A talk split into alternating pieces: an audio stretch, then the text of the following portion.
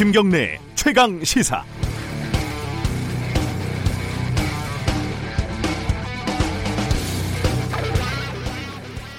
2004년 동남아시아에 일명 쓰나미라고 불리는 지진 해일이 발생해서 20만 명 이상의 피해 인명 피해가 났습니다. 당시 외신에서는요 어, 복구 작업이 한창인 태국 푸켓 해변에서 벌거벗고 일광욕을 하는 백인 관광객들의 사진이 돼서 특필했습니다.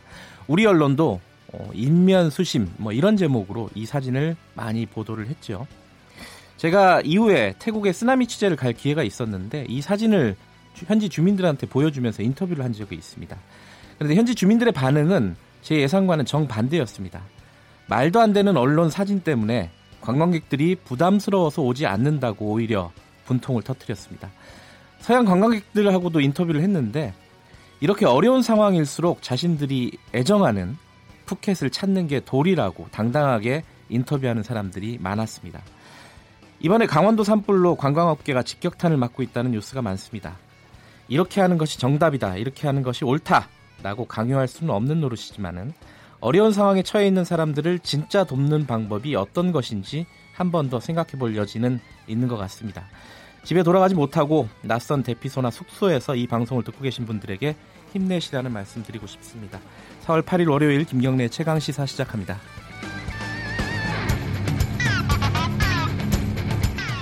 주요 뉴스 브리핑부터 가겠습니다. 오늘도 고발 뉴스 민동기 기자 나와 있습니다. 안녕하세요. 안녕하십니까.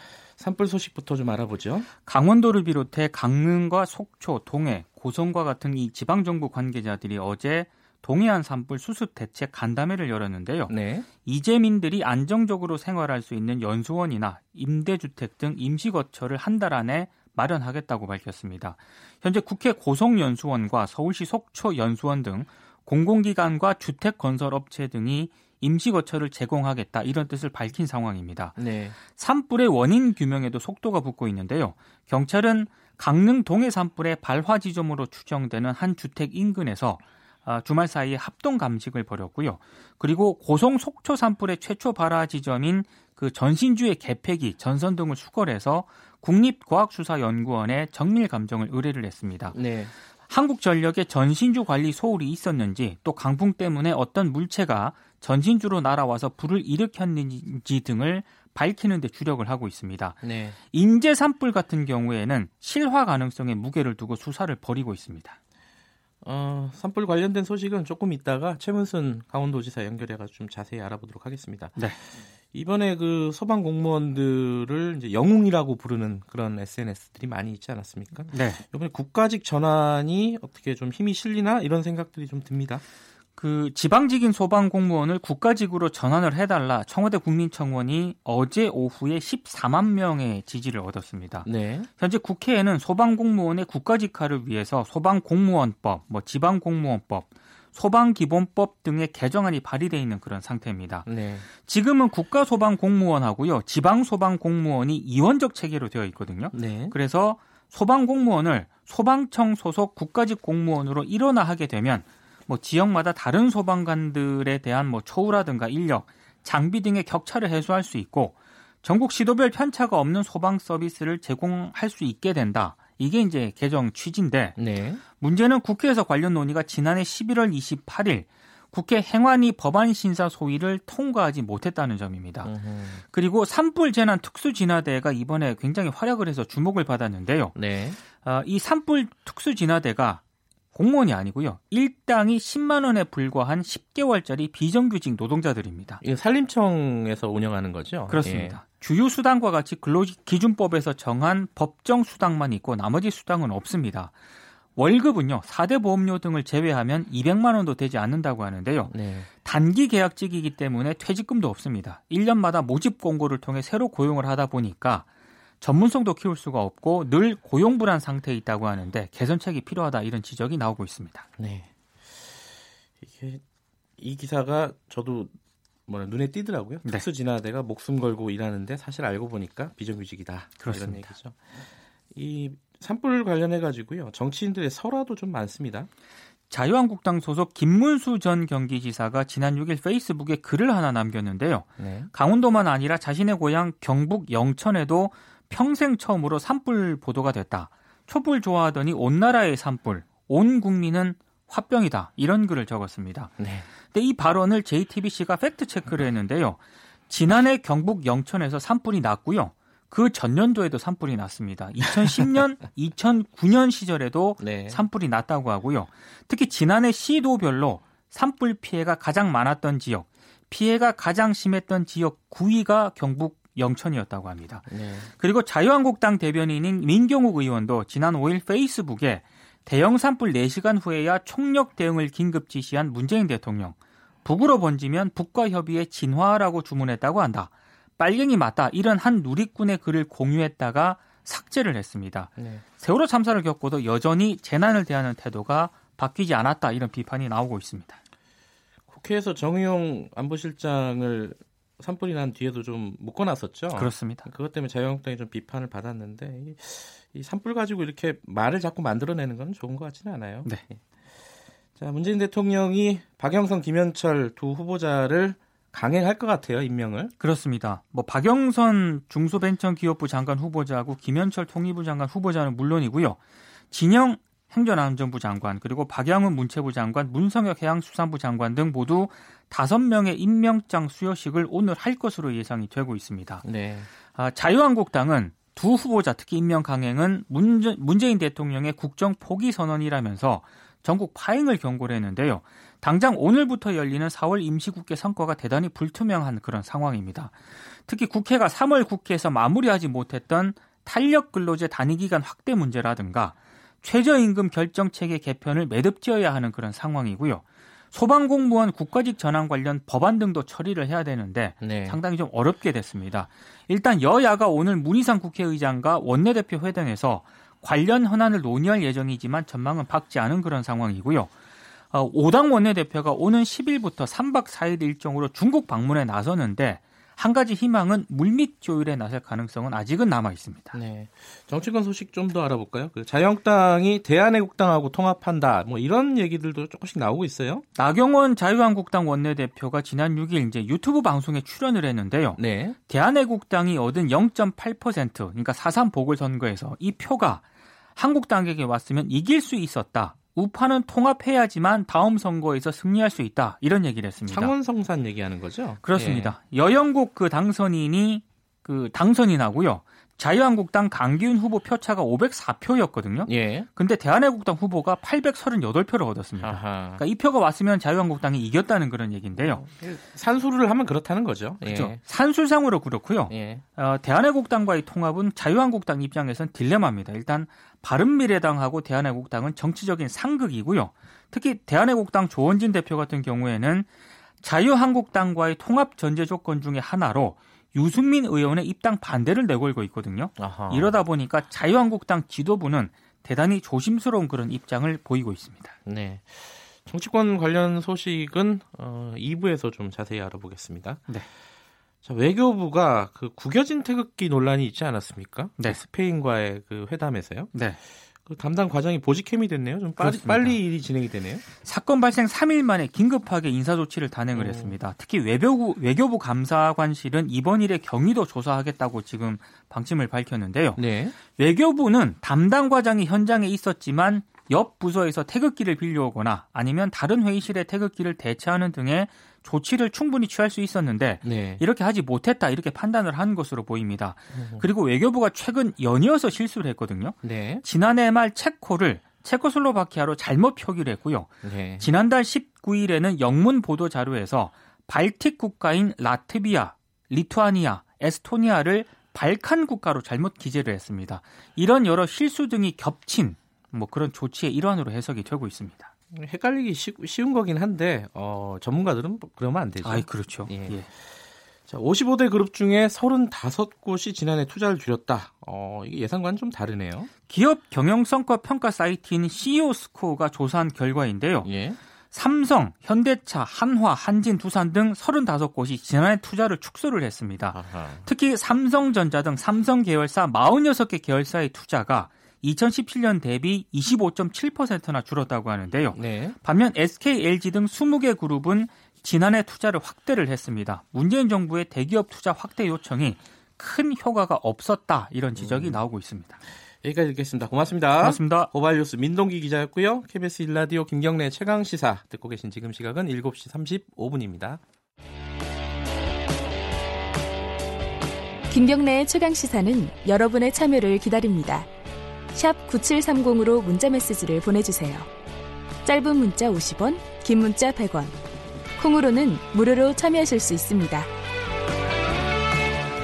네, 지난주에 발생한 강원도 산불이 주말을 지나면서 어, 대부분 진압이 됐습니다. 어, 지금 복구 작업이 한창 진행 중이고요. 이번 산불을 계기로 해서 좀 짚어볼 게 많은 것 같습니다. 여러 가지 의문점도 들고요. 그리고 지금 상황이 어떤지도 좀 여쭤봐야 될 것 같고 최문순 강원도지사 연결해 보겠습니다. 안녕하세요. 네, 안녕하십니까. 고맙습니다. 네. 뭐가 갑자기 또 고마우세요? 네, 뭐 요번에 언론에서도 속보를 아주 어, 열심히 잘해 주셔서 예. 굉장히 위험한 어, 취재 환경이었었는데 예. 예, 피해를 확산하는데 아주 도움이 컸습니다. 언론 여러분들께도 감사드립니다. 이 좀 속보가 좀 부지, 부족했다, 너무 좀 늦었다 이런 얘기도 있던데 뭐 그런 거는 아직은 뭐 신경을 쓸 상황은 아닌 모양이죠? 어 이제 뭐 언론사 내부에서는 그런 평가가 있을 수 있는데요. 네네. 저희들이 보기에는 네. 어 저희들이 이제 경보 체제가 잘 작동이 안 될때 네. TV를 보고 대피하신 분들이 꽤 있었습니다. 나중에 아, 들은 얘기인데 네. 네. 그런 점들에 대해서 저는 아주 높이 평가하고 있습니다. 네, 그나마 다행이네요. 지금 진압은 완전히 마무리가 된 건가요? 100%? 네, 공식적으로 완전히 이제 선언된 그런 상태가 되겠습니다. 예. 이제 대개 땅에 땅속 깊이 불씨가 남아 있다가 다시 살아나는 경우가 많은데 네. 아, 다행히 엊그저께 토요일 날 비가 조금 내려서 이제 완전히 된 상태고요. 네. 다만 이제 조금 아까 어, 날씨 예보에서도 나오던데 네. 건조함이 유지되게 되고 있어서 예. 어, 지금 이제 건조 경보와 강풍 예비 특보가 지금 내려져 있습니다. 예. 오늘 벌써 이제 바람이 좀 불기 시작하는데 초속 한 12m 정도 바람이 분다고 예보가 돼 있어서 저희들 네. 아직도 새로운 산불이 발생할 수 있기 때문에 긴장하고 있는 그런 상태가 되겠습니다. 요번에 산불이 이제 동시다발적으로 진행이 되지 않았습니까? 그래서 원인도 네, 사실은 제각각인 것 같은데 한 가지 좀 네. 여쭤보고 싶은 게요. 네, 어, 네. 언론에 나온 통계를 보니까 2013년도 이후에 영동 네네. 지역에 대형 산불만 100건이 넘는다고 해요. 그렇습니다. 네, 네. 이게 좀 예방이 안 되는 건가요? 해마다 이럴 수밖에 없는 건가요? 어떻게 보십니까? 어, 저희들도 이제 네. 고민이 많은데 네. 예방은 어, 저희들은 좀 어렵다고 보고 있습니다. 이번에도 보시면 저희들이 네. 뭐 상당히 긴장하고 산불 예방 요원들을 곳곳에 배치를 합니다. 이때가 되면. 네. 그런데 워낙 바람이 세게 불고 어, 이번에도 보시다시피 사람의 힘으로 어쩔 수 없이 발생하는 음. 불이 있습니다. 네네. 그 예방 노력을 최대한 하기도 하지만 네. 발생했을 때 네. 초기에 진압하는 거 이게 예. 이제 가장 중요하다고 보고 있습니다. 그래서 이제 저희들이 헬기 긴급 출동용 예. 헬기라든지 예. 또 이번처럼 어, 산불이 발생했을 때 모든 역량을 집중하는 이런 방식으로 대응을 하고 있습니다. 요번에 이제 목요일 밤에 어, 불이 이제 커지기 시작했지 않았습니까? 네 그때 사람들이 많이 답답했던 게 야간 네네. 헬기가 한 대도 없다. 야간에 네네. 그 산불을 끌 수 있는 헬기가 이건 네네. 어떻게 좀 대책이 마련돼야 되는 거 아닌가요? 어, 지금 야간 헬기로 산불을 예. 끌수 있는 기술은 현재는 없습니다. 아하. 이제 일부 어, 이제 조명을 켜가면서 네. 야간 활동을 할 수 있는 역량이 있는 헬기가 일부 있긴 한데, 예. 아, 이거는 이제 물을 대량으로 어, 호수에 호수나 바다에 나가서 실어서 네. 어, 나르는 그런 작업을 해야 되기 때문에 여러 가지 착시 현상도 우려되고 음. 또 밤에는 철탑이라든가 이런 게 보이지 않기 때문에 지금은 야간 구조 활동은 할 수 없는 그런 상황이 되겠습니다. 어떤 좀 헬기를 야간에 운영할 수 있는 헬기를 구입하거나 이런 대책들은 좀 마련해야 되지 않나 이런 어, 의견들도 있던데요. 그렇습니다. 뭐 야간에 에, 이제 조명을 크게 키면서 어, 물을 실어 나르는 그런 헬기가 예. 어, 개발이 돼 있긴 한데 예. 아직까지 기술적 완성도가 지금 아하. 낮은 상태가 되겠습니다. 조금 더 기술 개발을 해서 네. 야간에 끌 수 있도록 하면 산불 방지를 훨씬 좀 막을 수 있다고 생각을 하고 있습니다. 네. 예. 이거는 뭐 강원도에서 어떻게 할 문제는 아닌 것 같긴 한데 이번에 네네. 어, 원인 조사가 나와 나오기는 해야 될 것 같아요 구체적으로. 하지만 그 네네. 한전에서 운영하는 그 변 변정기 변압기에서 아, 변압기에서 어, 화재가 발생됐다라는 지금 뭐 추정이 있지 않습니까? 이런 그렇습니다. 부분들은 한전에서 좀 대책을 마련해야 되지 않나라는 생각이 들어요. 어떻게 보세요? 어, 지금 이제 경찰에서 감식 작업이 진행 중인데요. 예. 앞으로 일주일 후 정도면 이제 결과가 나올 겁니다. 예, 예. 근데 이제 이 지금 세, 세 덩어리로 불이 진행됐는데 세 군데 다 화재 원인이 다르고 예. 첫 번째, 두 번째는 전선 합선이나 이런 이렇게 발생한 걸로 보는데 그게 한전의 책임인지 네. 그것이 강풍이 불기 때문에 전선끼리 부딪혀서 스파크가 일어나면서 발생한 것인지 이게 이제 자연재해인지 네. 이런 것에 대해서는 아, 상당한 아, 논란이 진행될 걸로 보고 있습니다. 예. 어제 최문순 지사께서 네네. 2차 피해 복구가 더 어렵다 이런 말씀을 네네. 하셨어요. 이게 구체적으로 어떤 뜻입니까? 어 이제 대개 집이 전소되신 분들, 그 다음에 네. 사업장이 전소되신 분들이 있지 않습니까? 네. 그런 분들에게, 에, 그런 분들은 이제 그 집을 다시 지어야 되는데요. 국가에서 어, 지원할 수 있는 돈이 1,300만 원 정도가 되겠습니다. 네. 그러니까 이게 최대 액수죠. 한 가족당 에, 말씀하시는 건가요? 한 가구 그러니까 한 아. 집을 짓는데 예, 한 예, 건물 예. 한 가구당 예. 그렇게 되면 그 지울 수가 없는 거죠. 그리고 음. 이제 나머지 돈은 융자를 해드리게 되겠습니다. 네. 근데 이제 에, 이번에 사고를 당하신 분들의 상당수가 어, 고령 어르신들이 많으십니다. 그렇죠. 네. 예, 그분들이 이제 융자를 받아서 집을 어, 짓질 않으시려고 되게 예. 되겠습니다. 그리고 이제 사고 원인이 무엇이냐에 따라서 그것이 국가의 책임인지 한전의 책임인지 아니면 어 원인 불명인지 네. 이런 것에 따라서 그 보상 액수나 책임 주체가 전혀 달라지게 됩니다. 네. 이제 그런 데서 어 우리 피해자들의 불만이 쌓일 수가 있고 예. 저희 행정기관하고 갈등이 빚어질 수가 있고 이제 음흠. 이런 소지가 있기 때문에 지금부터 아주 지혜를 모아서 잘 해나가야 될 걸로 생각하고 가능하면 국가 책임이 좀 크도록 그렇게 결정을 해야 된다는 게 저희들 생각입니다. 그 특별 재난지역으로 선포가 되지 않았습니까 토요일 날? 네, 네 그렇습니다. 그렇게 되면은 뭐 어, 물적인 지원 같은 것들은 좀 원활하게 되는 건가요? 그렇습니다. 특별 재난 구역이라기 선포되면 네. 어, 대개 지방비로 부담해야 될 돈을 국가가 많이 감당한다 이런 뜻이 되겠습니다. 네. 그래서 이제 임시 주거 시설을 해드리는 건 전액 국가와 어, 저 지방 정부의 돈으로 하고 네. 또 그다음에 사망자 유족 구호를 하는 것 그다음에 이런 것들을 감당하는 것들은 이제 100% 어, 국가와 지방 정부가 감당하게 되겠습니다. 그리고 네. 이제 여러 가지 세금 감면 융자 이런 것들에 대한 특혜가 있게 되겠습니다. 네. 지금 현재 그 집 집에서 집을 집이 타가지고 밖에 나가신 네네. 주민들이 한 몇 분 정도 되시나요? 지금 처음에는 한 3,600여 분 정도가 이재민 발생했었는데요. 네. 대부분 이제 학교 같은 데서 어, 텐트 속에서 지금 지내시다가 저희들이 네. 어, 청소년 수련 시설, 연수 시설로 옮겨드리고 약 아, 지금까지 남은 인원이 722명 되겠습니다. 아하. 그분들을 이제 오늘 내일 아, 좀 좋은 시설로 편안한 시설로 모두 옮겨드릴 생각을 하고 있습니다. 아직도 그러면은 텐트나 이런 쪽에서 지내는 분들도 있다는 말씀이시네요. 그렇습니다. 네, 예. 그렇습니다. 네. 뭐 좀 부족하거나 힘든 부분, 뭐 지원이 제대로 안 되는 부분 어떤 부분이 있습니까? 지금 현재 상황에서는요?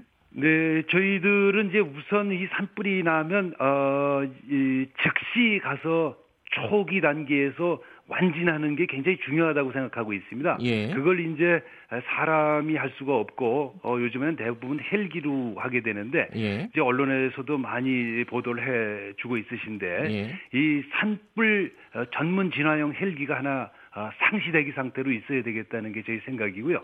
땅오프 헬기라고 해서 대형 물탱크가 그 안에 장착돼 있는 어, 헬기가 있습니다. 예. 한 번에 한 3,000리터씩 실어나르는 헬기가 있는데 그 헬기가 동해안에 상시 대기하고 있어서 어, 산불이 나면 즉시 출동해서 이제 불을 끌 수 있도록 예. 어, 이렇게 헬기를 하나 좀 사주십사 한 250억 정도 되는데요. 예. 그거를 좀 국회에서 의결해 주시기를 좀 부탁해 올리겠습니다. 이거 이거는 지방 예산으로는 충당하기가 힘든 부분인가 보죠? 대개 저희들도 어, 지방 예산으로도 헬기가 있는데 저희들은 예. 인명 구조용 헬기가 되겠습니다. 아하. 그리 네, 그래서 이제 이건 산불용으로 예. 따로 좀 해주셔 해주시길 저희들이 기대하고 있습니다. 이게 그 아까 말씀하신 뭐 까모프 헬기 뭐 이런 것들은 국회에서 네. 뭐 결정을 해야 되는 부분이라는 거죠. 그렇습니다. 그렇습니다. 음, 네. 그럼 작년에도 예. 국회에서 어, 상임위까지 통과를 했는데 예. 최종적으로 예결위에서 부결됐습니다. 그래서 아하. 이번에 다시 한번 좀 올려주시기를 좀 부탁해 올리겠습니다. 이번에 뭐 추경 같은 데서 이게 반영이 될 가능성도 있나요? 어떻습니까? 네, 저희들은 이제 뭐 추경에 할 수도 있고요. 예. 비비로 해주실 수도 있고 또 음. 어, 행정안전부에서 이제 특교세라고 해서 네. 거기서 반영하는 수도 있고 그 방법은 뭐 여러 가지가 있, 있습니다. 하에 어, 사줘야 되겠다 이렇게 이제 결, 결정만 되면 예. 방법은 여러 가지가 있습니다. 아니, 국회에다가 좀 적극적으로 요청을 하셔야겠네요. 이 자리 빌어서 국회의원들한테 한 말씀 하시죠. 좀 사달라고. 네, 네. 어, 뭐 이미 국회에서 논의가 여러 번된 예.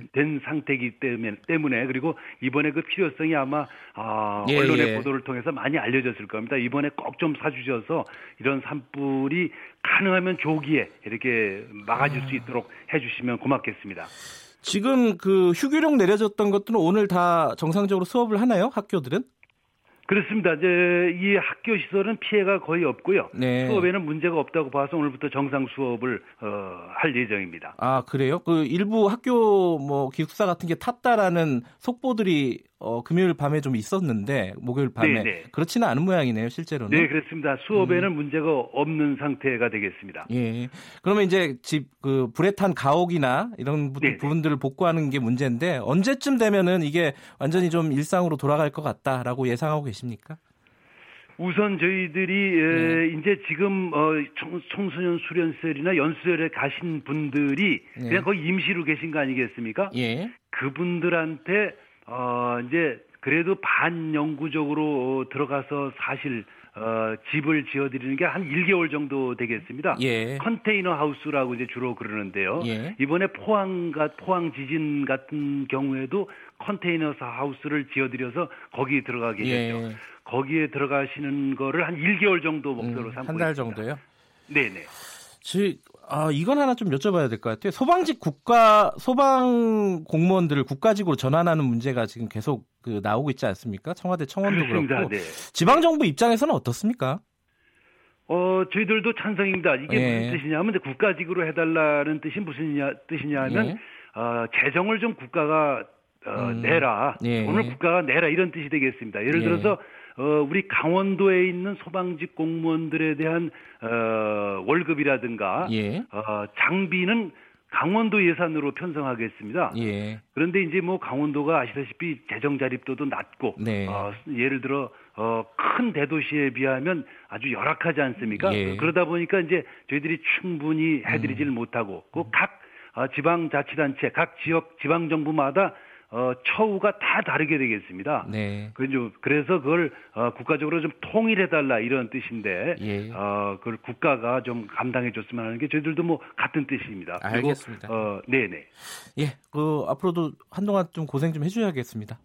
네, 고맙습니다. 예, 오늘 말씀 감사합니다. 최문순 강원도지사였습니다.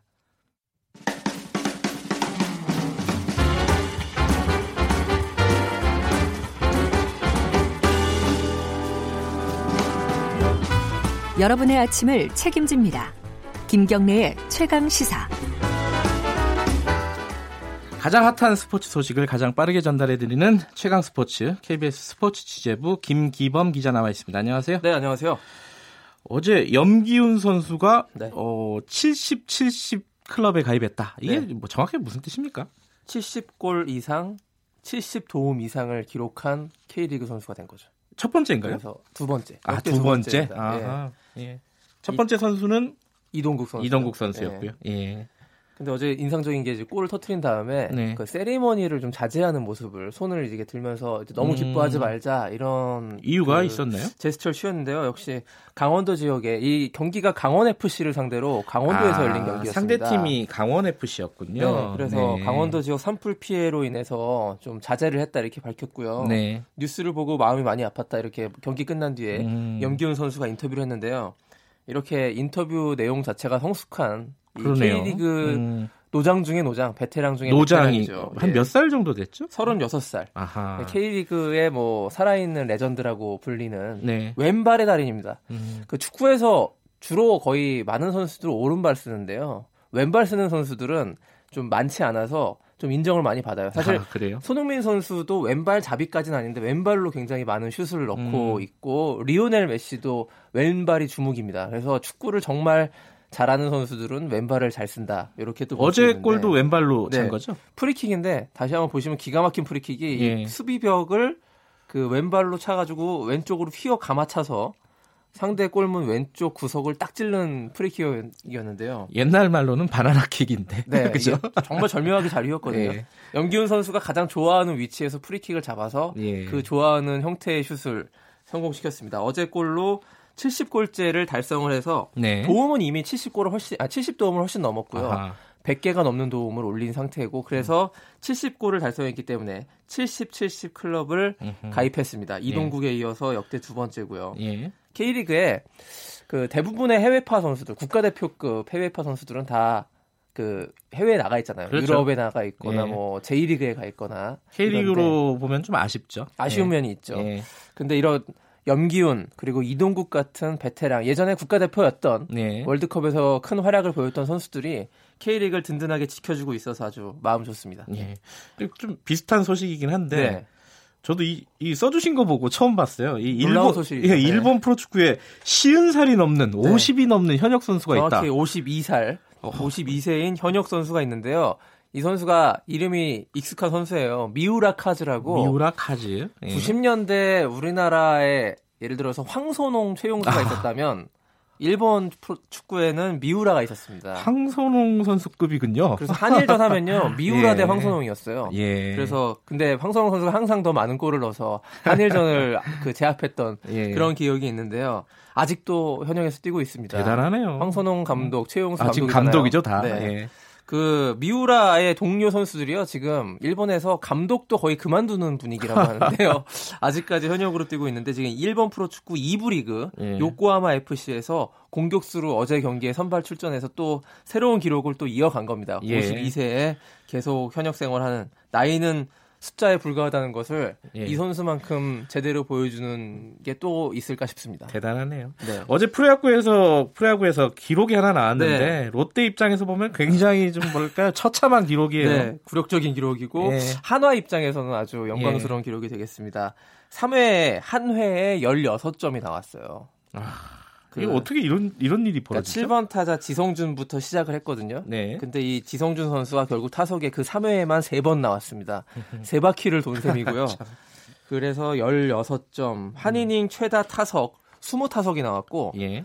최다 안타 13개, 최다 타점 16점. 이게 다 신기록인 다 신기록을 거죠? 세웠고요. 예. 예전까지 기록이 13점이 기록이었어요. 음. 13점 낸 기록들은 은근히 꽤 있더라고요. 아, 그래요? 음. 16점까지 간 건 이번이 처음입니다. 네. 16대 1로 앞선 상황에서 비가 와 가지고 강호 콜드승 결정이 내려졌고 콜드승까지 네. 벌어졌군요. 더 예. 기분 나빴던 롯데 팬들에게는 예.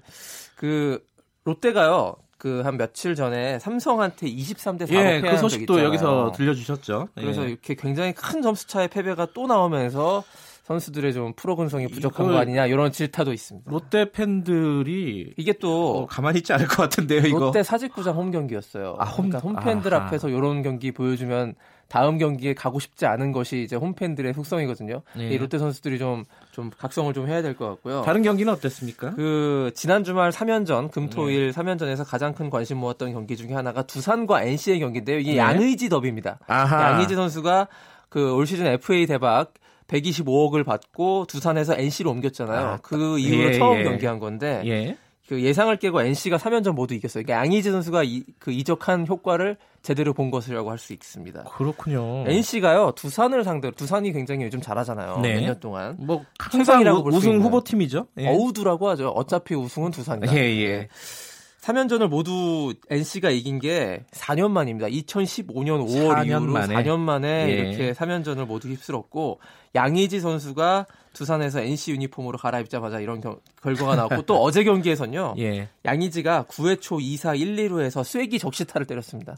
그래서 그 3연전 수입의 1등 공신이라고 할 수 있는 것이 바로 양희재 선수였고 네. 어, NC가 3연승을 하면서 이 두산과 나란히 공동 2위, 1위는 SK고 지금 공동 2위까지 또 치고 올라왔습니다. 아, 1위가 SK고요? NC가. 네. 주말에 어, 두산하고 롯데가 네. 아, 좀 우울한 날이었군요. 그렇습니다. 네, 오늘 소식 잘 들었습니다. 고맙습니다. 고맙습니다. KBS 스포츠 취재부 김기범 기자였고요. KBS 일라디오 김경래 최강시사 1부는 여기까지 하겠습니다. 잠시 후 2부에서는요 정치권 소식 좀 알아보겠습니다.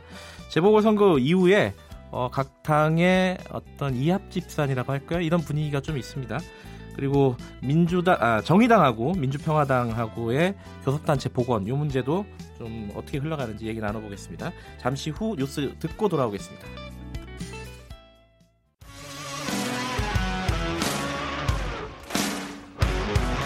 탐사보도 전문 기자 김경래 최강 시사. 김경래 최강 시사 2부 시작하겠습니다. 오늘이 어, 임시국회 첫날입니다.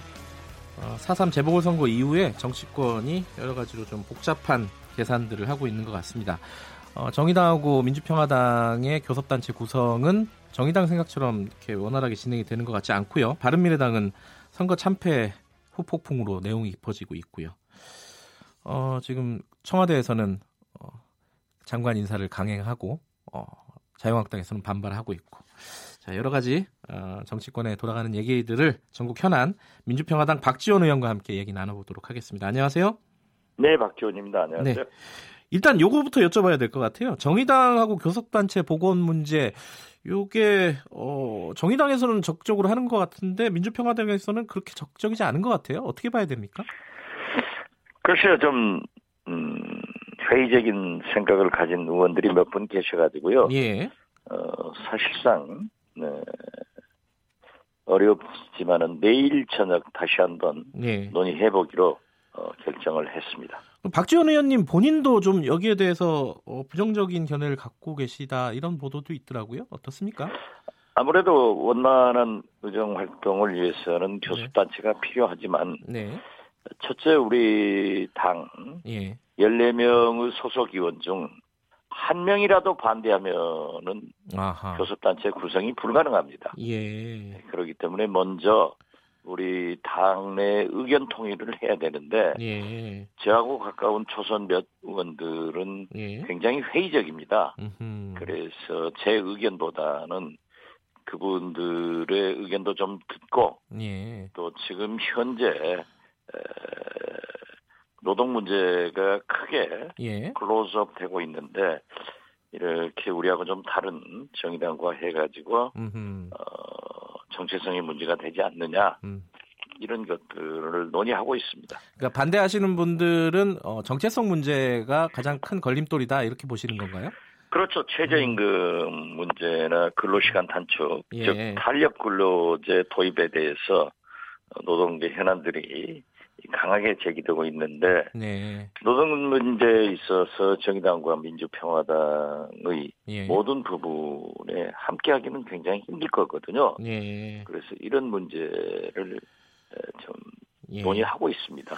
그 그 반대급부가 되겠는데 어, 바른미래당의 호남계 의원들하고 제3정당 구성될 가능성도 있다. 이런 얘기들도 막 나오고 있어요. 이거 가능성 있는 얘기입니까? 어떻게 보세요? 네, 그러한 얘기들도 네. 어, 지속적으로 어, 335 모여서 얘기도 했고 네. 어, 저도 얘기한 바 있습니다만은 네. 아직 바른미래당의 거치가 결정되고 있지 않지 않습니까? 그렇죠. 네. 예, 그래서 지금 누가 나서서 음. 무슨 제3지대 혹은 예. 에, 통합 이런 얘기는 그렇게 주도적으로 하지 않고 있고 네. 어, 자연 발생적으로 물 흘러가는 대로 네. 어, 보면서 서로 논의가 돼갈 겁니다. 그럼 뭐 민주평화당 입장에서 뭐 먼저 선도적으로 한다기보다는 어, 바른미래당 상황을 보면서 추후에 어떤 것, 어떤 방향을 결정한다 이렇게 보면 되겠네요. 뭐 그런 게 더 정확한 표현이 되겠습니다. 예. 근데 한 가지 궁금한 건요. 이게 사실은 어, 정의당하고 교섭단체를 다시 만든다는 게 그렇게 되면은 어, 선거제 관련된 패스트트랙 추진이 빨리 되지 않겠냐? 뭐 이런 예상들을 다 했어요. 그렇게 지금 같은 상황이면은 그럼 선거제 관련된 거는 예정대로 가는 겁니까? 아니면 좀 변수가 생긴 겁니까?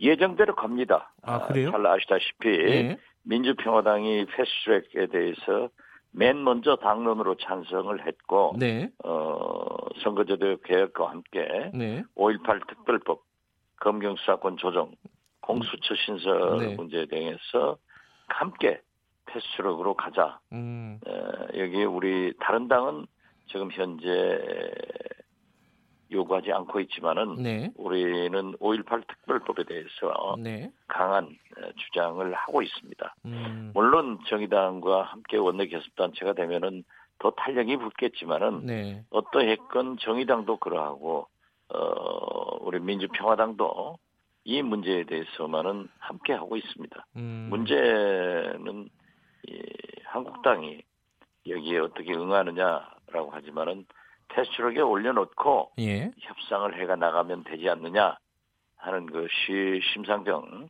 정계특위 위원장이기 때문에 예. 우리는 그 의견을 존중합니다. 아, 그런데 바른미래당에서 지금 공수처 관련된 법안 수정안을 내놨잖아요. 이 부분에 대해서는 민주당이 좀 부정적인 시각이 있는 것 같더라고요.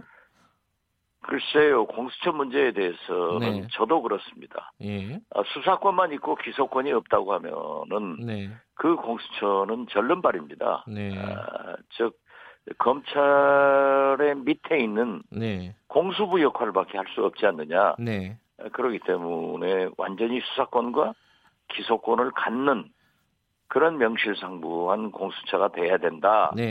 네. 하는 것이 저 개인적인 주장도 있고 예. 또 우리 당에서도 그러한 주장을 하는 의원들이 있지만은 그러나 무엇보다도 선거제 계획이 우선돼야 되기 때문에 아하. 이것은 먼저 양보를 하고 음. 또 앞으로 개선해 나가자 이런 의견들도 있습니다. 어. 그러나 바른 미래당이 아 죄송합니다. 민주당이 예. 여기에 회의적인 시각을 갖고 있기 때문에 예. 모든 게 다 어렵습니다. 음, 박지원 의원께서는 어, 그 정도는 조금 지금 상황에서는 양보할 수도 있다. 공수처 관련된 법안은 그렇게 보시는 거네요. 개인, 저 음. 개인적으로는 오랫동안 네. 에, 검찰 개혁, 사법부 개혁을 주창해 왔기 때문에 네. 저는 공수처가 어, 수사권 예. 기소권을 가지고 함께 예. 가지고 있어야 된다 하는데 찬성함, 찬성합니다. 아, 그 기소권까지 가지고 있어야 된다. 그럼 바른미래당 입장에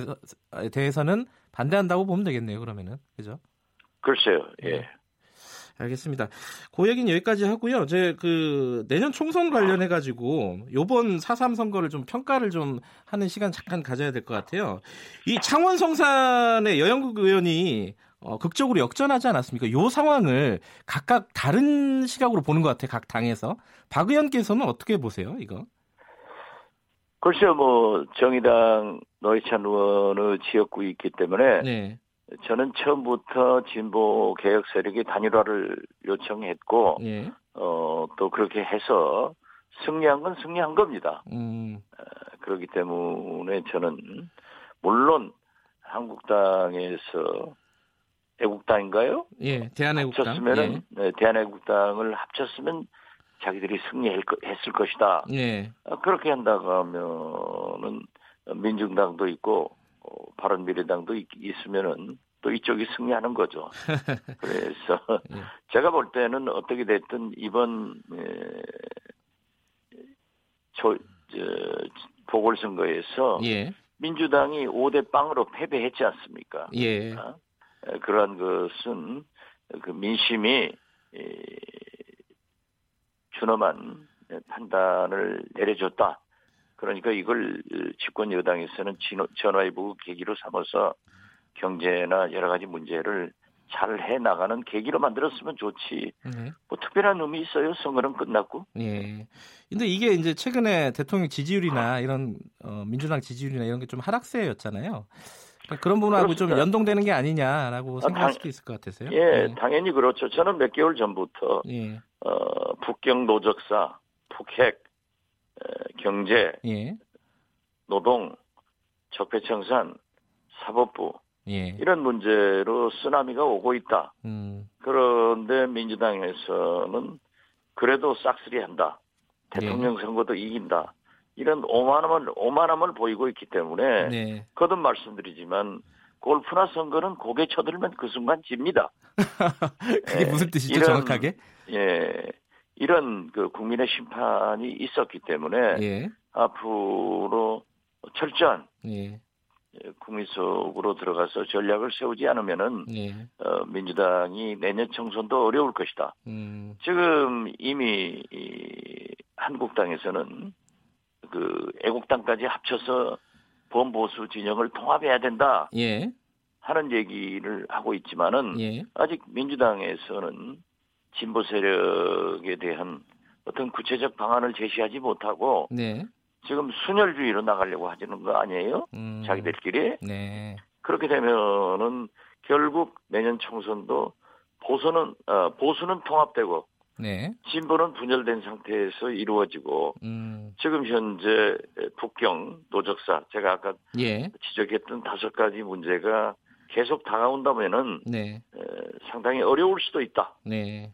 그리고 문재인 대통령의 집권 3년 차라고 하는 것은 예. 문재인 정부의 지구멍이 이미 뚫렸거든요. 음. 여러 가지 문제가 발생되고 있지 않습니까? 네. 이런 것을 대통령을 중심으로 어, 진보 개혁 세력이 온 몸으로 어, 국민 속으로 들어가서 막아내야만이 총선도 어, 정권 재창출도 가능하다. 저는 음. 그래서 진보 개혁 세력의 에, 통합 맺지는 연대를 음. 강력하게 다시 한번 제안합니다. 예. 그 연대가 구체적으로 어떤 방식인지는 말씀해 줄 수 있나요? 그 박, 박 의원께서 생각하시는? 글쎄요, 저 문재인 대통령 정부 초창기에는 네. 민주당, 국민의당, 정의당 예. 연정도 어, 검토를 했고 예. 이게 이제 이루어지지 못했습니다만은 네. 그다음 지금 현재는 계속 저는 개혁 벨트를 구성해서 네. 즉 개혁 입법 연대를 구성해서 문재인 정부 대통령의 법과 제도에 의한 개혁이 이루어져야지 네. 지금 현재는 법과 제도에 의한 개혁은 하나도 이루어지지 않고 있습니다. 음. 에, 그렇기 때문에 이러한 것도 해나가는 것이 필요하다. 지금 현재는 예. 문재인 정부 초창기에는 187석으로 3분의 2 180석이 넘었지만은 네. 이번에 5.18 특별법 개정안에 찬성한 의원이 166명입니다. 예. 이건 3분의 2 180석이 안 되지만은 예. 그래도 여기라도 단결시켜가지고 의원들을 포섭해서 네. 어, 개혁 입법을 이루어내지 않으면은 지금 현재 촛불혁명의 산물로 태어난 문재인 정부는 개혁 결국 개혁 없는 정부가 될 거다. 네. 저는 그것을 우려하는 겁니다. 그러니까 개혁 벨트를 더 공고하게 다져야 된다. 민주당 입장에서는 그런 말씀이시네요. 그렇죠. 예, 예. 예. 그 아까 촛불 정부 말씀하셔가지고 갑자기 생각이 났는데 그 문재인 전 지사가 어, 촛불 정부인 줄 알았더니 산불 정부라고 주장을 했습니다. 이런 아, 김문수 전 아, 자, 아, 죄송합니다. 죄송합니다. 네. 김문수 전 지사가 죄송합니다. 이 이거 이런 말에 대해서는 어떻게 생각하십니까?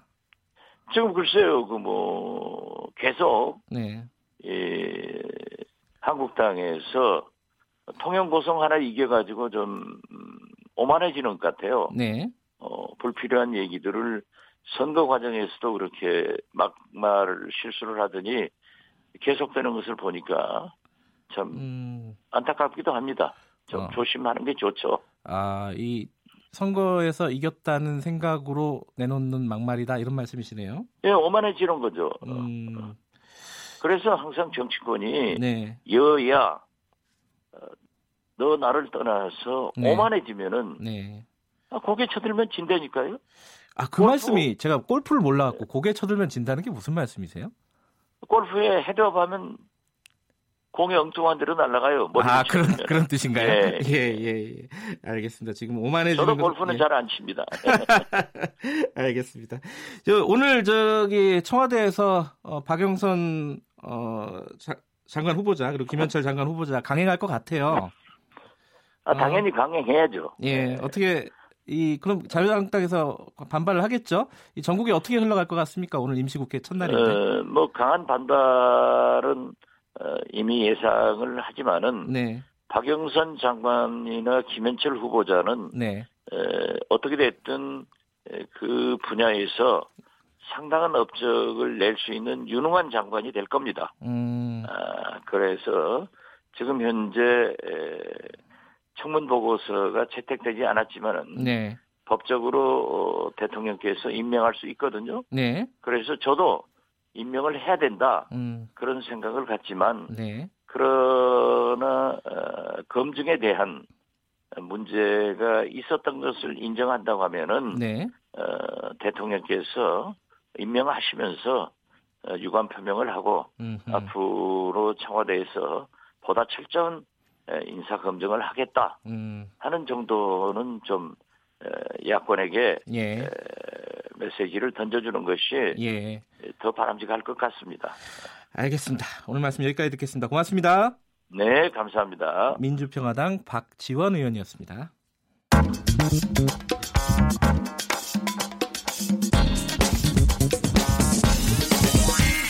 뉴스의 재발견. 아이고 시작했네요. 자 뉴스의 재발견. 어, 의제와 전략그룹 더모아의 윤태곤 정치 분석실장 나와 계십니다. 안녕하세요. 네, 안녕하세요. 아까 박지원 의원하고 특사 얘기까지 하려고 그랬는데 시간이 네. 없었어요. 오늘은 좀 특사 얘기부터 출발을 해볼까요? 특사가 갈까요? 가기는? 지금 그 앞뒤를 한번 보죠. 예. 현지 시간으로 오늘 11일에 워싱턴 DC에서 한미 정상회담이 열리잖아요. 네. 특사 이야기 하기 전에 또 최근 전국 흐름을 간략히 짚어보면 지난달 말부터 네. 인사청문회, 김의겸 전 대변인 논란, 장관 후보자 두 명 낙마, 속초 고성 대화제, 아이고야. 신, 속한 진압과 후속 조치, 예. 국민들의 높은 평가, 한국당은 또 이상한 망언 논란, 예. 그리고 오늘 아마 김현철, 박영선 두 후보자 임명장, 야, 롤러코스터 막 타는 느낌이죠. 다이나믹하네요. 그렇죠. 네. 근데 어쨌든 이번 화재가 있어서는 안 될 일이지만 정부가 선거 이후에 신뢰를 회복하는 계기가 되고 있단 말이에요. 아, 그러니까 대응을 어, 그렇죠. 그나마 잘했다. 예. 예. 이 상황에서 한미 정상회담을 논의하게 되는 것이고 그 특사라는 게 예. 하노이 노딜 이후에 뭐 여러 단어가 나왔습니다. 중재자, 플레이어, 촉진자. 이게 어쨌든 예. 내용은 같아요. 한국이 좀 역할을 해야 된다. 예전에 뭐 운전자론이랑 비슷한 그렇죠. 거죠. 예. 물론 북한은 북한대로 미국은 미국대로 속마음 같습니다. 저쪽에다 우리 이야기 좀 해줘. 아, 우리한테 어, 좀 한국... 알아듣게 말좀 해줘 우리 예, 이야기를. 한국 정부한테 요구하는 게요. 그렇죠. 예. 근데 그 저쪽과 우리가 다르지 않습니까? 미국은 미국대로, 북한은 그렇죠. 북한대로 저쪽한테 이야기를 니들이 좀 해줘 이거잖아요. 음, 그렇죠. 예. 거기다가 이제 북이 우리를 겨냥해서 비판하는 성명을 한번 낸 적이 있었습니다. 뭐 중재자는 무슨 중재자냐. 미국 앞에서 제대로 이야기도 못 하면서 막뭐 비판을 뭐, 했잖아요. 항상 하는 말이긴 하지만 또 했어요. 그죠? 근데 그걸 뒤집어 보면은 네. 우리 좀 답답하다. 한국 역할을 좀 해달라. 아, 이런 뜻 아니겠습니까? 속, 속마음은 그런 거일 그렇죠. 수 있다. 또 북이 예. 볼 때는 어, 미국 측에서는 또 한국이 중재자라고 하니까 아니 한미는 동맹이고 북한은 좀 적대적 상대방인데 네, 왜 네. 당신들이 중재자냐 우리는 같은 편이어야지라는 게 또 이제 미국의 좀 속마음이라는 거죠. 네. 그런 뜻에서 최근에 어떤 맥락을 보면은 특사가 어떤 중요한 역할을 할 수도 있다 이런 생각은 좀 드네요. 그렇죠. 일단 미국과는 여러 공식 비공식 채널이 많지 않습니까? 뭐 그렇죠. 대북 워킹 그룹, 비건, 이도훈 이쪽에 이제 모임도 있고 네. 거기다가 북한과도 그간에 많이 신뢰 관계가 회복됐지만 북한하고는 모르겠습니다. 우리가 한 라인 전화기는 설치했단 말은 들었는데 그 썼다는 말은 들은 아, 적이 없어요. 공식적으로 뭐 썼다는 말은 못 그렇죠. 들었어요. 예. 예. 그러니까 이제 정의용 청와대 국가안보실장이 지난 4일 국회 운영위에 출석해가지고 대북 특사 파견 가능성 묻는 질문에 뭐 여러 방안을 검토하고 있다 이렇게 대답을 했는데 이쪽에서 여러 방안을 검토하고 있다라는 거면은 가능성을 본다라는 뜻이겠죠. 그러네요. 예. 그런데 이제 뭐 그 말을 한 당사자가 정의용 실장이 사실은 대북 축사 경험이 있는 사람이죠. 그렇죠. 예. 이게요. 시간이 되게 많이 흐른 것 같은데 네. 돌아보면 네. 얼마 안 됐어요. 언제였죠? 정의용 안보실장 소은 국정원장이 대북 특사로 북한에 다녀온 게 불과 작년 3월 초입니다. 아, 딱 1년 지난 거예요. 예. 그 앞에 김정은 국방위원장 신년사에서 이제 전향적 이야기하고 음. 평창 동계올림픽 계기로 해가지고 밑에서부터 이제 쭉 올라오고 그 예. 과정에서 이제 3월 초에 특사로 갔지 않습니까? 네. 거기에서 이제 남북 정상회담이 합의가 됐잖아요. 아, 그, 그 특사 자리에서 합의가 된 거예요. 그렇죠. 예. 예. 그뿐만 아니라 정 실장이 그 이후에 미국으로 특사로 갔죠. 가서 네. 이제 남북 대화를 설명했는데 기억하실 텐데 우리 입장에서는 되게 기대 이상. 트럼프 대통령이 백악관 마당에 손잡고 나와가지고 네. 당신이 브리핑해라 우리 기자들한테 음... 라고 해가지고 정의용 실장이 거기서 이제 뭐 영어로 설명을 하고 북미 정상회담으로 이어졌지 않습니까? 야, 그게 1년 전이었군요. 네, 불과. 되게 오래된 예. 것 같은데 얼마 안 됐어요. 예. 그 이후에 교착, 교착 상태가 또 이어지니까 정 실장이 작년 9월에 두 번째 대북 특사로 가고 또 문 대통령의 이제 평양 방문 이렇게 이어지고 네. 그랬던 거죠. 며칠 안 남았어요, 근데 그 북미 아, 남북 정상회담 아, 아니 아니 북미 정상회담 아, 한미 정상회담 아 한미 정상회담 헷갈리네요. 예. 그러니까 대북 네. 특사 가려면 그 전에 가야 되는 거 아니겠습니까? 그렇겠죠. 예. 그러면 이제 오늘 내일 아니겠어요? 말씀하신 그러네요. 대로 음. 한미 정상회담 이루어지기 전에 가야 의미가 있는 것이고 또 네. 미국도 남북 간의 사전 대화를 원하고 있다. 물론 이 사전 대화를 원하는 맥락은 북한과 미국의 맥락이 좀 다릅니다만 네. 우리 쪽으로 좀 상대방을 좀 이렇게 촉진해 달라 이런 거죠. 근데 북한 아니 미국의 어떤 뭐랄까 강경한 입장이 약간 예전보다는 좀 득세하고 있는 상황 아닙니까? 미국 내부에서. 근데 최근에 트럼프 대통령의 이런 메시지를 보면은 네. 큰 맥락은 지금 김경래가 말씀하신 대로 강경한고 예. 비핵화에 대해서 우리 양보할 수 없다는데 말은 립 서비스는 그래도 잘해요. 뭐 우리 기대하고 네. 있다. 네. 사이가 나빠진 거 아니다. 뭐 계속 그런 신호를 보내는 것은 북한에 대해 가지고 우리가 판게 생각 없다라는 음. 신호 보내는 거지 않습니까? 예. 그러니까 지금 말씀하신 대로 이게 비핵화라는 게 무엇인가에 대한 본질적인 생각이 여전히 다르다. 네. 여기에 대한 이제 비관적 관측에서부터 미국도 빅딜은 어렵다는 현실적 인식을 갖고 있다. 이런 네. 쪽까지 이제 막 엇갈리고 있어요. 그렇기 때문에 특사가 중요한데 항상 뭐 어떤 특사든지 중요한데 현 상황의 대북 특사는 되게 까다로운 점이 있습니다. 현 상황이 특별히 까다로운 예. 이유가 뭐죠? 제가 말씀드릴게요. 특사라는 게 기본적으로 신뢰가 담보돼야 되는 거지 않습니까? 신뢰. 예. 예. 상대방 최고 지도자의 신뢰와 의중을 그대로 담고 온다. 네. 예를 들어서 우리 특사 같으면은 아 이 사람은 문재인 대통령의 의중을 그대로 가지고 가고 또 내가 말한 걸 그대로 전달도 하고 때로는 약간의 설득 같은 것도 할 수 있을 거라는 기대를 상대방이 가질 때 그 특사한테 힘이 실리는 않습니까? 그렇겠죠. 근데요. 이번에 정 실장이 한 번 더 간다 치면은 북한 입장에서는 문 대통령뿐만 아니라 트럼프 대통령에 대한 신뢰까지 담보가 돼야 돼요. 지금이 아. 남북미 담자 구도인데 지금 예. 가는 북한의 특사는 이 특사가 한국 이야기뿐만 아니라 미국 이야기도 그대로 가지고 오고 우리 예. 이야기한 걸 미국에 그대로 전달도 할 뿐만 아니라 조금 변화시킬 수 있다는 이 담보까지 있었을 때 음흠. 가능하다는 거 아니겠습니까? 지금 예를 들어 북한 입장에서 예. 그냥 문 대통령만 중요한 게 아니잖아요. 예. 그러면 이제 정 실장이 지금 이제 한미 간의 사전 작업이 막 진행이 되고 있는데 그만큼의 과연 담보를 가졌느냐 안 가졌느냐 그건 우리도 모르죠 실은. 근데 그게 참 어려운 게 어, 트럼프 대통령의 의중이나 생각은 폼페이오 장관도 잘 모르는 그렇죠. 것 같은데 문제는 그거잖아요. 정의실장이 어떻게 알아요 이거를? 네. 근데 북한 입장에서는 최소한의 그 정도를 담보할 수 있는 게 돼야지 믿고 뭘 맡긴다 이렇게 될 거고 음. 그 반대로 봤을 때는요 예. 정의용 실장이 미국 특사로 갔을 때 보면은 네. 그때 미국에서는 정의용 실장의 말을 받아가지고 백악관 앞마당에서 브리핑 브리핑하게 한 것은 우리 쪽뿐만 아니라 북한 이야기까지도 이 사람이 그대로 담고 오는구나라는 신뢰가 있었으니까 그 분위기 좋을 땐 그게 가능했다는 거죠. 미국 갈 때는 남북의 입장을 그렇죠. 다 전달해야 다 되는. 거고 북한 갈, 북한 갈 때는 한미의 입장을 음. 다 전달해야 되니까 여기가 정말 어려운 것이고. 네. 그러니까 지금 보면은 이제 뭐 정상회담도 탑다운 이런 이야기가 많이 나오는데 예. 특사에 대해서도 사실상 탑다운식으로 특사 예. 그냥 전달만 하는 게 아니라 뭔가를 좀 갖고 가서 좀 만들어내야 되는 이런 좀 짐이 무겁다. 특사도 어려운 거죠. 거군요. 그렇죠. 예. 예. 알겠습니다. 오늘 말씀 감사합니다. 감사합니다. 뉴스의 재발견 더모아의 윤태곤 실장이었고요. 자, 2부는 여기까지 하겠습니다. 김경래의 최강시사 3부는요. 윤여준 전 장관과 함께하는 보수의 품격 마련돼 있고요. 어, 일부 지역국에서는 해당 지역 방송 보내드리니까 참고하시고요. 잠시 후에 3부에서 다시 뵙겠습니다.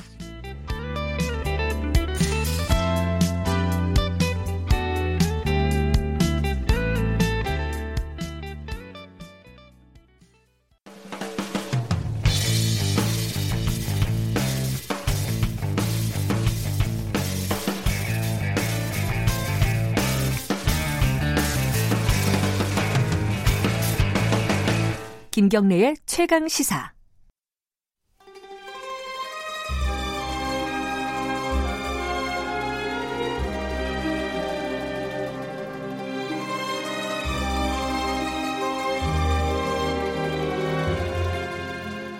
진정한 보수의 가치와 품격은 무엇인지 우리 사회 뜨거운 현안을 보수의 시각으로 들여다보는 시간입니다. 보수의 품격 윤여준 전 장관님 오늘도 나와 계십니다. 안녕하십니까? 네, 안녕하세요. 이게 어떤 정치권에서 굵직굵직한 어떤 현안이 있을 때마다 윤 장관님이 이제 월요일 나오시잖아요. 네. 기다리고 있습니다, 저는. 에이. 윤 장관님 말씀을 들으면은 뭔가 좀 정리가 되는 듯한 느낌이 좀 있어가지고요. 오늘도 좀 정리를 해주실 게 많습니다. 아, 그래요? 지난주에 그4.3 어, 재보궐선거. 아, 네. 뭐 평가들이 제각각이에요. 각 당마다 자기 입장에 뭐 따라서 각자 유리하게 하겠죠. 예. 뭐 근데 뭐 현상적으로 볼 때는 1대 1인 건 사실이고요. 예. 그렇죠. 기존의 구도가 그냥 예. 유지된 거죠. 근데 뭐. 이제 표 차이가 얼마나 나느냐, 과거 선거에 비해서 뭐 무엇이 다르냐 여러 가지를 놓고 이제 해석을 하고 있는데 윤 장관님 보시기에는 중요한 지점이 어떤 부분이라고 보셨습니까? 아, 저는 뭐 이번 보궐선거에 그렇게 큰 비중을 두고 있지 않았었어요. 아, 개인적으로. 예. 아, 왜냐하면 예. 뭐그 창원의 경우에는 그 노회찬 의원 네, 지역이었잖아요. 예. 예. 그러니까 거기는 뭐 무난하진 않을지라도 네. 정의당 후보가 되지 않겠느냐 생각했고요. 네. 통영 고성은 민주당 후보가 통영 출신이라서 네. 인구가 통영이 좀 많기 때문에 전보다 유리하지 않겠느냐 다 내다봤던 거잖아요. 그러나 그게 뭐 당락을 가를 거라고까지는 저는 안 봤으니까. 음, 예. 예상했던 예, 수준에서 뭐 크게 뭐 놀랄 예. 일도 아니고요. 근데 이제 이걸 이걸 놓고 나서 어 사실 민주당이 기, 뭐 기초의 선거에서 다 졌잖아요. 그렇죠. 세 군데가 있었죠. 예. 네. 그뭐 표면적으로는 어 정의당하고는 합치긴 했, 지만은 표면적으로 네. 보면 한석도 못 얻은 거예요, 결국은. 네, 네. 그럼 민주당의 패배가 아니냐 이렇게 해석하는 쪽도 꽤 있더라고요. 아 물론 이게 뭐 그야말로 스코어로 봐도 네. 뭐 5대 0이라고 하는 말이 틀린 말은 아니죠. 근데 네. 저는 그것보다도 네. 어 청와대나 민주당이 아마도 주목하는 것은 네. 어, 이른바 PK 지역이라고 하는 네. 네. 그 경남 지역의 정서가 굉장히 빠른 속도로 사나워졌다. 하는 게 드러난 거죠 이번 선거를 통해서 예, 그것이 아마 더 예, 관심을 갖게 만들었지 않았나. 그러니까 뭐 촛불 혁명, 뭐 혹은 뭐 박근혜 전 대통령 탄핵 뭐 요런 어떤 국면들의 효과가 피, 적어도 PK에서는 많이 좀 있었죠. 사, 예, 상쇄된 게 아니냐. 네, 예. 그뭐 문재인 대통령이 부산 출신이시고 네. 또 김경수 지사가 또 당선이 됐고 네. 해서 제가 보기에는 청와대나 민주당이 네. 에, 그런 조건을 가지고 어, PK 지역, 뭐 부울경이라 그러나요? 네, 네. 그 지역을 민주당의 텃밭으로 만들겠다는 생각이 있었다고 봐요. 아하. 예, 근데 그게 안 된 거죠. 음. 이거는 조금 충격적일 겁니다, 속으로. 그 재보궐선거 전에도 이해찬 대표를 비롯해가지고 이뭐 최고위원 회의를 PK 지역 가서 한다든가 네. 뭐 예산을 어떻게 쓰겠다라는 발표를 PK 지역에서 한다든가 뭐 이런 어떤 정치적인 행동들을 했습니다. 그렇죠. 근데 이제 그게 좀 속된 말로 잘 안 먹힌 게 아니냐. 그런 거죠. 그거 그죠? 가지고 민심을 달래기에는 예. 역부족이었던 거죠. 예. 근데 이제 선거가 끝나고 나서 뭐 해석도 해석이지만 실질적으로 이제 발언들이 나오고 있는데 자유한국당에서는 그 얘기를 해요. 대한애국당하고 합쳐야 되지 않느냐라는 뉘앙스로 나경원 원내대표가 인터넷 방송에서 얘기를 했거든요. 아, 이번에 그 뭐 창원 선거에서 그죠? 예, 그 얘기에서 예, 그것 때문에 예, 그러는 거죠. 대한민국당 후보가 한 800표 정도를 예, 가져갔고 예, 예, 실제 표 차이가 500표니까 네. 합치면 이기는 거였는데 우리가 못 합쳐서 졌다 이런 아니, 논리더라고요. 그건 그렇지 않겠죠. 왜냐하면 애국당하고 저 합치면 네. 이쪽은 또 민중당하고 민중당 합치면 있죠. 어떻게 돼요? 예. 그러면 그 어차피 그 선거 못 이기는 거 아니에요? 상대적으로 그렇기 때문에 예. 그 선거구만 놓고 예, 이걸 뭐 애국당하고 합쳐야 된다고 보는 건 저는 좀 살이 안 맞는다고 보는 거죠. 근데 그 선거가 나왔으니까 하는 얘기겠지만은 실질적으로 어 가장 좀 오른쪽에 있다고 생각이 되는 대한애국당하고 합쳐야 되지 않느냐라는 기류는 자유한국당 내부에 일부는 있는 것 같아요. 아니 그러면 네. 이제 아니 물론 야당 입장에서는 우선 이 몸집을 키우는 건 굉장히 중요해요. 네. 네 일단 덩치를 키우는 게 중요하니까 예. 그래 생각할 수도 있는데 그럼 지금 국민 정서를 보면요. 네. 애국당하고 합쳤을 때 손실 음. 계산해 보면 예, 덩치가 약간 불어나는 거는 소득이라고 생각할 수 있지만 저는 상당수 민심이 떠날 거라고 보거든요. 그건 절대로 그건 현명한 방법이 아니죠. 제가 보기엔 그래요. 아 그래요? 차라리 바른미래당하고 합치는 건 또 의미가 있겠죠. 바른미래당하고. 예, 예. 그 말씀을 하셨으니까. 어차피 앞으로 이제 내년에 총선거 치러야 되고 예. 2년 후에 대선 치러야 되잖아요. 예. 선거라는 건 민심을 많이 얻어야 되는 거니까. 예, 그런 확장성이라고 그러잖아요. 확장성을 예. 볼때 애국당하고 합치는 거하고 바른미래당 합치는 거하고는 뭐 천양기차가 날 거예요. 근데 바른미래당이요 이번 어, 창원 성산에 손학규 대표가 네. 사실상 올인을 했다고 해야 되나요? 그렇죠. 네, 열심히 했어요. 열심히 네. 했는데 네. 성과가 굉장히 안 좋았습니다. 네. 4%도 예. 안 나왔고 이 뭐 이현주 의원 같은 경우는 이 그런 와중에 또 징계를 받았고요. 약간 막말 논란이 있었고 네. 징계를 예. 받았고 또 바른미래당 지금 이 상황에서 총선 전에 깨질 수밖에 없지 않느냐라는 관측들도 있습니다. 지금 같으면 뭐 네. 응집력이 네. 워낙 없으니까요. 네. 아니 지금 의석이 29석인가요? 그렇죠? 정확하게는 29석일 어, 겁니다 아마. 그 예, 원내교섭단체를 예. 가지고 있는 예. 세력이잖아요. 그런데 지금 선거 전에 바른미래당의 의상을 보면 네. 29석을 가진 원내교섭단체를 구성하고 있는 정당이 네.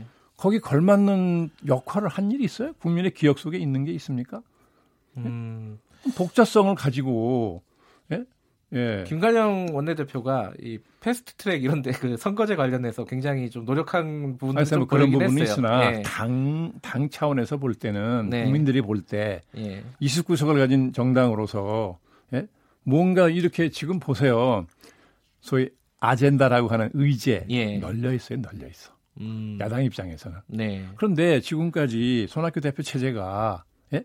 의제 하나를 새로 던진 게 있습니까? 음흠. 이슈 하나를 제대로 만든 게 있어요? 널려 있다시피 한데 제가 보기에는 예. 그걸 하나도 만들지 못해 정치적 이슈로 음. 의제도 제시를 못하고 그래서 스스로 존재감이 많이 없어진 거잖아요. 예. 네, 그러니까 이제 현재 가서 대표가 그렇게 숙식을 하면서 전력을 기울였지만 네.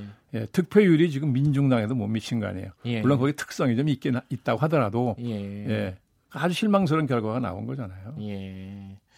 아, 의제를 어, 야당으로서 존재감을 보여준 적이 없다. 그런 측 그렇죠. 아이, 지금 음. 의제가 막 중요한 국가적인 의제가 널려 있다시피 해요. 네. 예? 그럼 그런 중요한 의제를 딱 잡아서 그걸 조직 체계적으로 말이죠 국민에게 제시하고 뭐 그렇게 했어야 되잖아요. 음흠. 근데 그런 노력을 거의 안 했잖아요. 예. 그 정치적 이슈도 막 여러 개가 있는데 그런 것도 하나 정치적 이슈를 하나 제대로 만들어내지도 못하고 그럼 어떻게 국민 지지를 모으냐고요? 음흠. 예컨대 뭐가 있었을까요? 의제 중에 바른미래당이 할 만했던 제시할 만했던 의제가 어, 뭐 여기서 그냥 거저 말씀드릴 수는 없죠. 아, 그 비싼 거였군요. 바른미래당 어, 관계자분들은 한번 여장관님께 어, 윤현준 장관께 어, 전화를 그런 뜻은 아니고요. 어쨌든 어, 존재감을 보여준 적이 없었고 네, 지금 그렇잖아요. 상황으로 가면은 어, 위기가 실제할 아, 그렇죠. 수도 그러니까 있다. 당연히 응, 집력은 예. 약해지고 예. 원심력은 작용하잖아요. 예. 아마 뭐 모르긴 몰라도 자유한국당도 음. 그렇죠. 어떤 움직임을 보일 것이고 네. 그 원심력은 작용하고 하고 예? 부심력이 약해지면 뭐 음. 뻔하죠. 뭐. 그러면요 오늘 어, 청와대에서 두 장관 후보자 박영선 네, 후보자하고 네, 김현철 네. 후보자에게 이제 임명장을 줄 것 같습니다. 이렇게 되면 임시국회도 거의 뭐 제대로 운영이 안 될 가능성이 안 되겠죠. 4월 임시국회 한다 그러지만 또 그러면 뭐 3월처럼 또 되는 거예요? 뭐 그렇게 안 되겠어요? 뭐 모르긴 모르겠지만 답답하네요. 예, 예 왜냐하면 저기 자유한국당도 그 두 장관에 대해서 좀 강경하게 입장을 예. 유지하고 있잖아요. 근데 그걸 쉽사리 그냥 그걸 또 바꿀 수도 없을 것이고. 음, 네. 아까 박지원 의원께서 네. 인터뷰를 하면서 그 얘기를 했습니다. 임명은 강행할 것 같다. 음. 어, 그런데 인사 라인에 대한 인사 검증 과정에 대한 유감 표명 정도는 대통령이 하는 게 좋지 않겠냐. 그런 메시지를 주는 게 좋지 않겠냐. 그런 아니, 얘기를 하더라고요. 그런 얘기는 네. 지난번 청문회 통과 안 된 장관 임명할 때도 그 비슷한 얘기가 나왔던 것으로 예, 기억을 예. 하는데 대통령이 뭐 그런 유감 표시 안 했죠. 오히려 이런 말 한일 있잖아요. 청문회에서 말썽이 뭐 많았던 장관이 있으로 일을 잘한다더라 뭐 이런 말까지 한일 있잖아요. 예, 보도가 됐습니다. 예, 예, 예, 예. 음, 그러니까 그런 유감 표명 없을 것이다라고 예측을 하시는 저는 기대 안 하죠. 음. 예, 아니 처음서부터 이런 문제가 있는 걸 모르고 후보를 임명한 게 아니고 아니니까. 다 알고 한 거잖아요. 네. 이건 처음부터 지킬 생각을 하고 임명한 사람들이기 때문에 네. 저는 강행할 거라고 보고요. 예. 예. 그 비슷한 맥락일 수도 있는데요. 어, 양정철 씨가 지금 그 연구소의 이제 원장으로 네, 민주당 전 예, 네.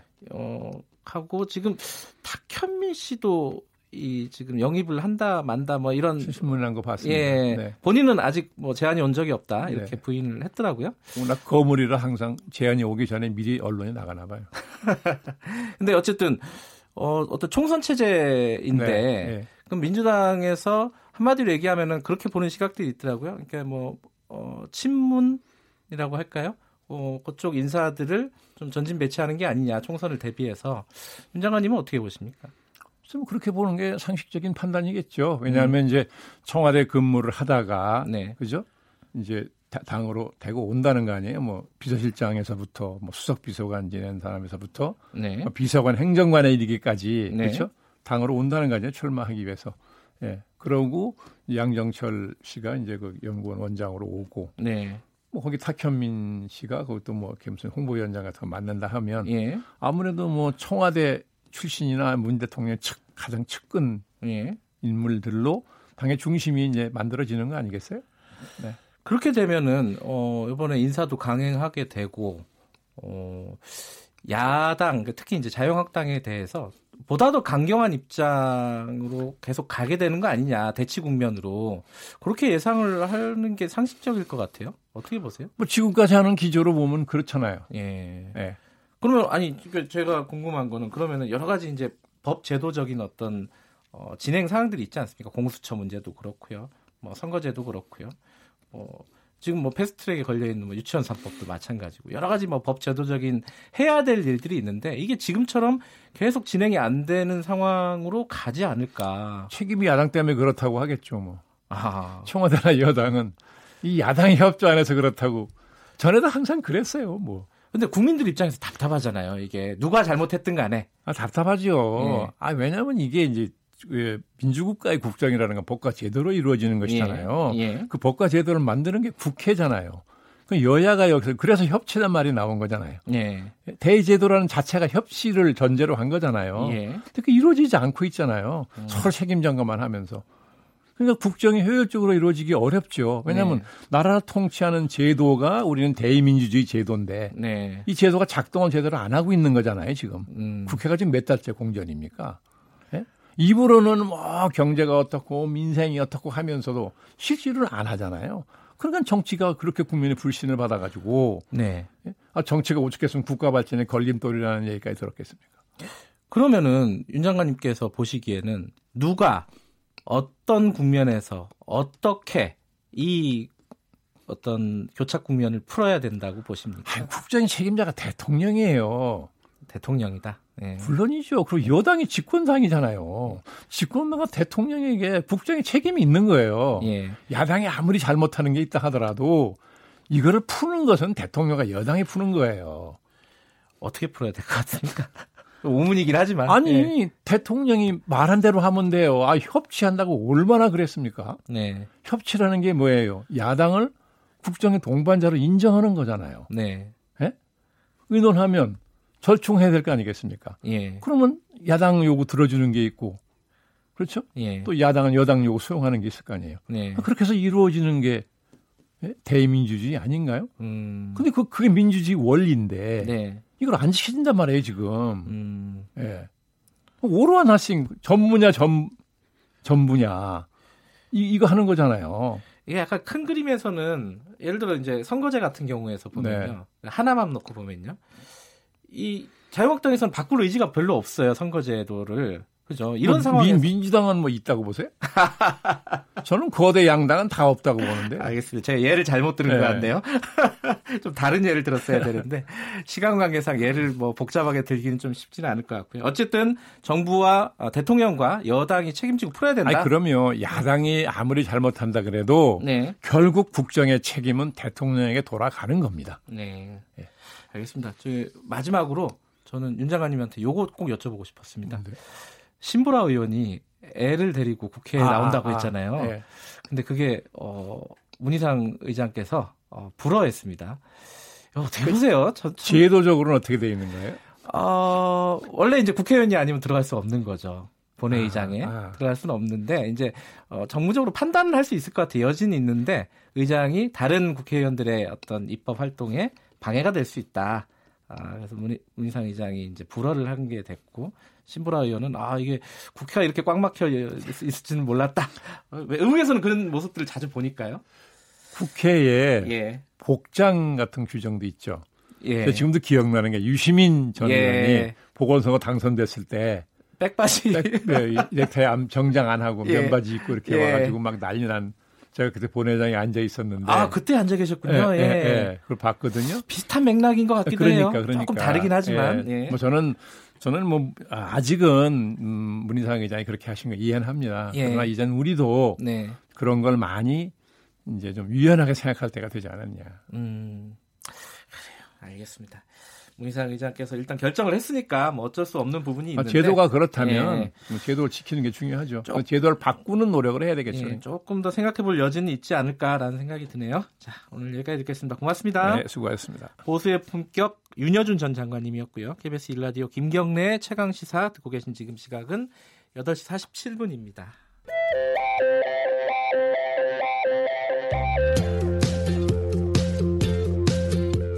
오늘 하루 이슈의 중심 김경래의 최강 시사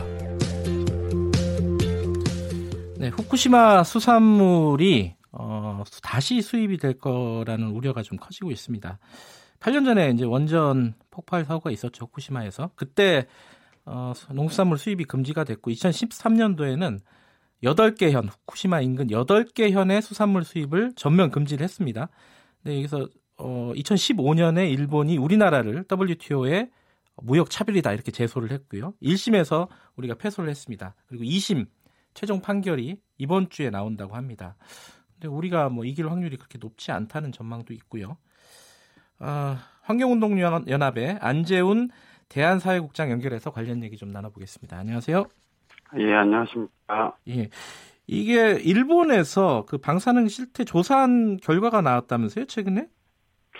예, 뭐 일본에서 일본 정부 이제 후생 노동성에서 매년 이제 이 일본 내 유통되고 있는 네. 농수산물에 대해서 검사를 해서 발표를 합니다. 네. 그래서 작년에 조사했던 자료들을 네. 그 시민 방사능 감시센터 환경운동 연합에서 실태를 분석을 했는데요. 네. 뭐총 한 17만 1,925건 에 대해서 네. 그 결과를 분석을 했고요. 예. 그 결과 농산물에서는 18.1%, 예. 수산물은 7%, 그리고 야생육 같은 경우에 44.6%에서 예.